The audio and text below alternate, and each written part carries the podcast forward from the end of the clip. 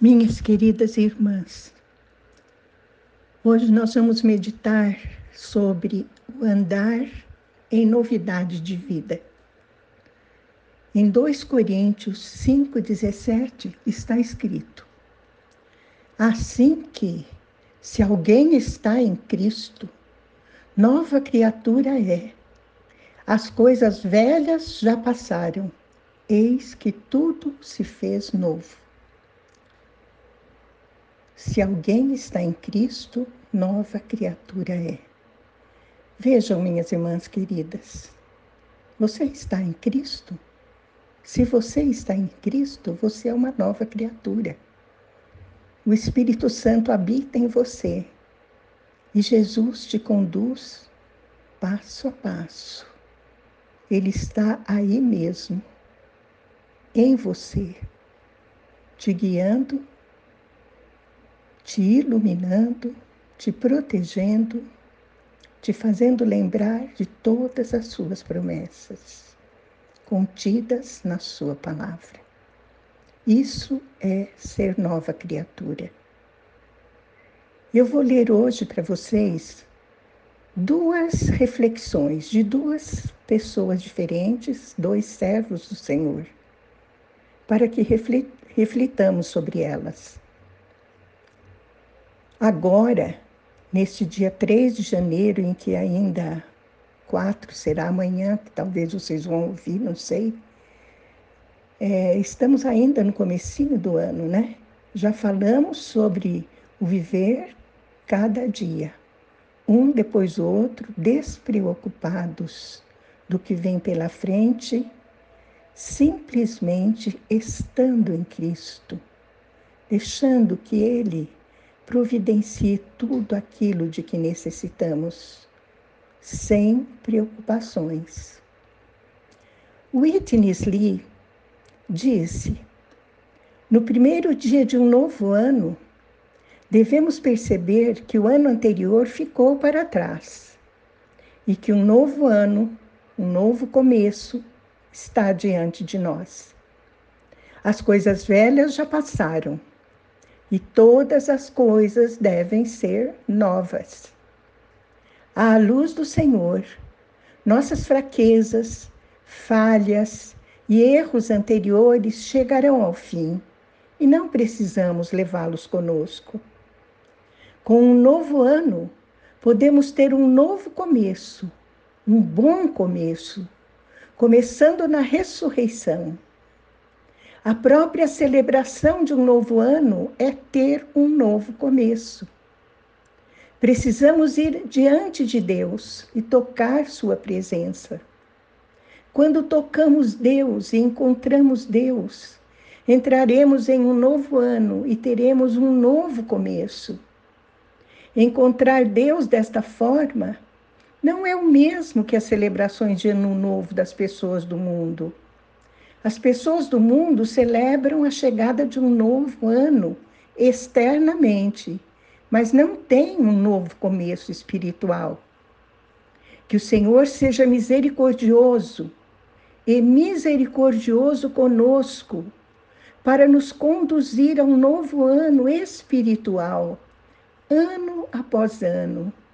Que possamos ir antes dele e pedir-lhe que nos dê um novo começo que possamos estar sob Sua iluminação e receber Sua misericórdia. Essa busca nos levará à vitória e nos libertará do mundanismo e das celebrações associadas a um novo ano civil. Amém? Agora vamos continuar nossa reflexão, justamente com o que queremos ser neste novo ano dia após dia. Deixar que o Senhor trabalhe em nós, que Ele complete a sua obra, a sua obra perfeita em cada uma de nós, até o dia da chegada de nosso Senhor Jesus Cristo. Vejam as palavras de Hernandes Dias Lopes. Ele diz assim: Eu quero ser um vaso de honra nas mãos de Deus. Meu ardente desejo é ser um vaso de honra nas mãos de Deus. Ser instrumentalizado por Ele para fazer Sua vontade. Quero conhecer a intimidade de Deus e deleitar-me nele. Sei que Ele é minha maior recompensa. Conhecer a Deus é a própria essência da vida eterna. Quero honrá-lo com minha vida e torná-lo conhecido com minhas palavras. Quero consagrar todo o meu ser a Ele, dons e talentos, forças e inteligência. Quero servi-lo com tudo que sou e com tudo que tenho Quero ver minha família florescendo nos átrios do Senhor, sendo canal de bênção em Suas mãos. Sei que esse é também o seu anelo e o seu propósito na entrada desse novo ano. Paulo diz em Gálatas 2:20: Já estou crucificado com Cristo e vivo, não mais eu, mas Cristo vive em mim. E a vida que agora vivo na carne, vivo-a na fé no Filho de Deus, o qual me amou e se entregou a si mesmo por mim. Vamos orar, minhas irmãs. Senhor, concede-nos a graça de ser vasos de honra nas tuas mãos Faz de nós, Senhor, vasos de honra para fazer a tua vontade, para conhecer a tua intimidade, para alegrar-me em ti, porque tu és minha maior recompensa, meu Deus. Conhecê-lo é a maior essência da minha vida, a própria essência da minha vida. Queremos honrar-te, meu Deus, tornar-te conhecido com nossas palavras. Queremos consagrar todo o nosso ser a Ti, nossos dons, talentos, nossas forças, nossa inteligência. Queremos servir-te com tudo que somos e temos. Queremos que nossa família floresça, Senhor, na Tua presença que também ela seja um canal de bênção em tuas mãos.